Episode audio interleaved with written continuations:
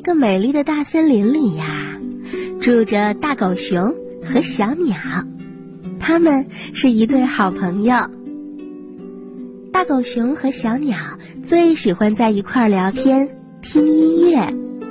有太阳的日子，大狗熊会约上小鸟，小鸟会邀上大狗熊。他们在草地上喝着香喷喷的露珠茶，听着动物唱片，悠闲而快乐。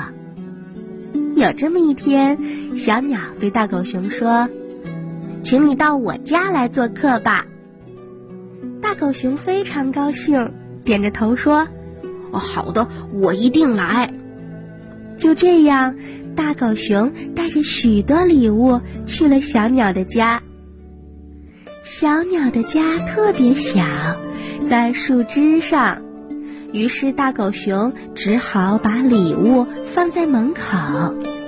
大狗熊说：“小鸟，我看你来了。”小鸟在它的小房子里准备了点心，大声说：“欢迎哦，欢迎大狗熊。”于是，大狗熊就把头伸进了小鸟的房子里。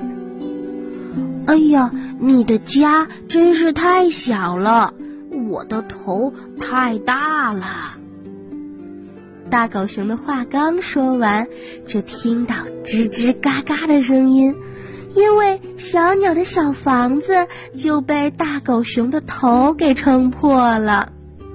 小狗熊很不好意思。他对小鸟说：“对不起，小鸟，还是你到我家来住吧。”大狗熊领着小鸟来到了家。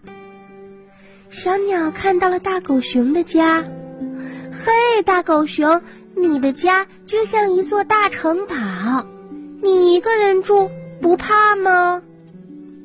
大狗熊摇了摇头。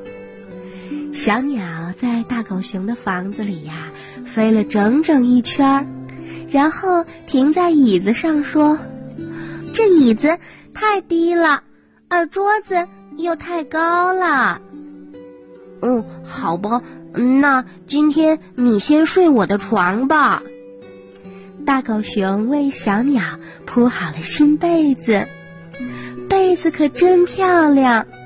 不过，小鸟刚躺下就飞了出来。哎，不行不行，我要被被子压死了！这被子也太重太大了。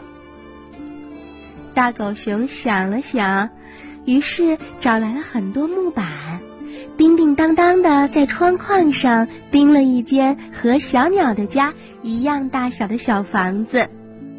这回小鸟可高兴了。它飞了进去，大声的喊：“嘿，我现在呀住在小房子里，而小房子建在你这个大房子里面，我们就是最近的邻居了。”事情解决的真漂亮，小鸟和大狗熊天天都坐在自己的家里，又可以一起聊天、喝露珠茶，还可以听动物唱片，他们真是。太快乐了。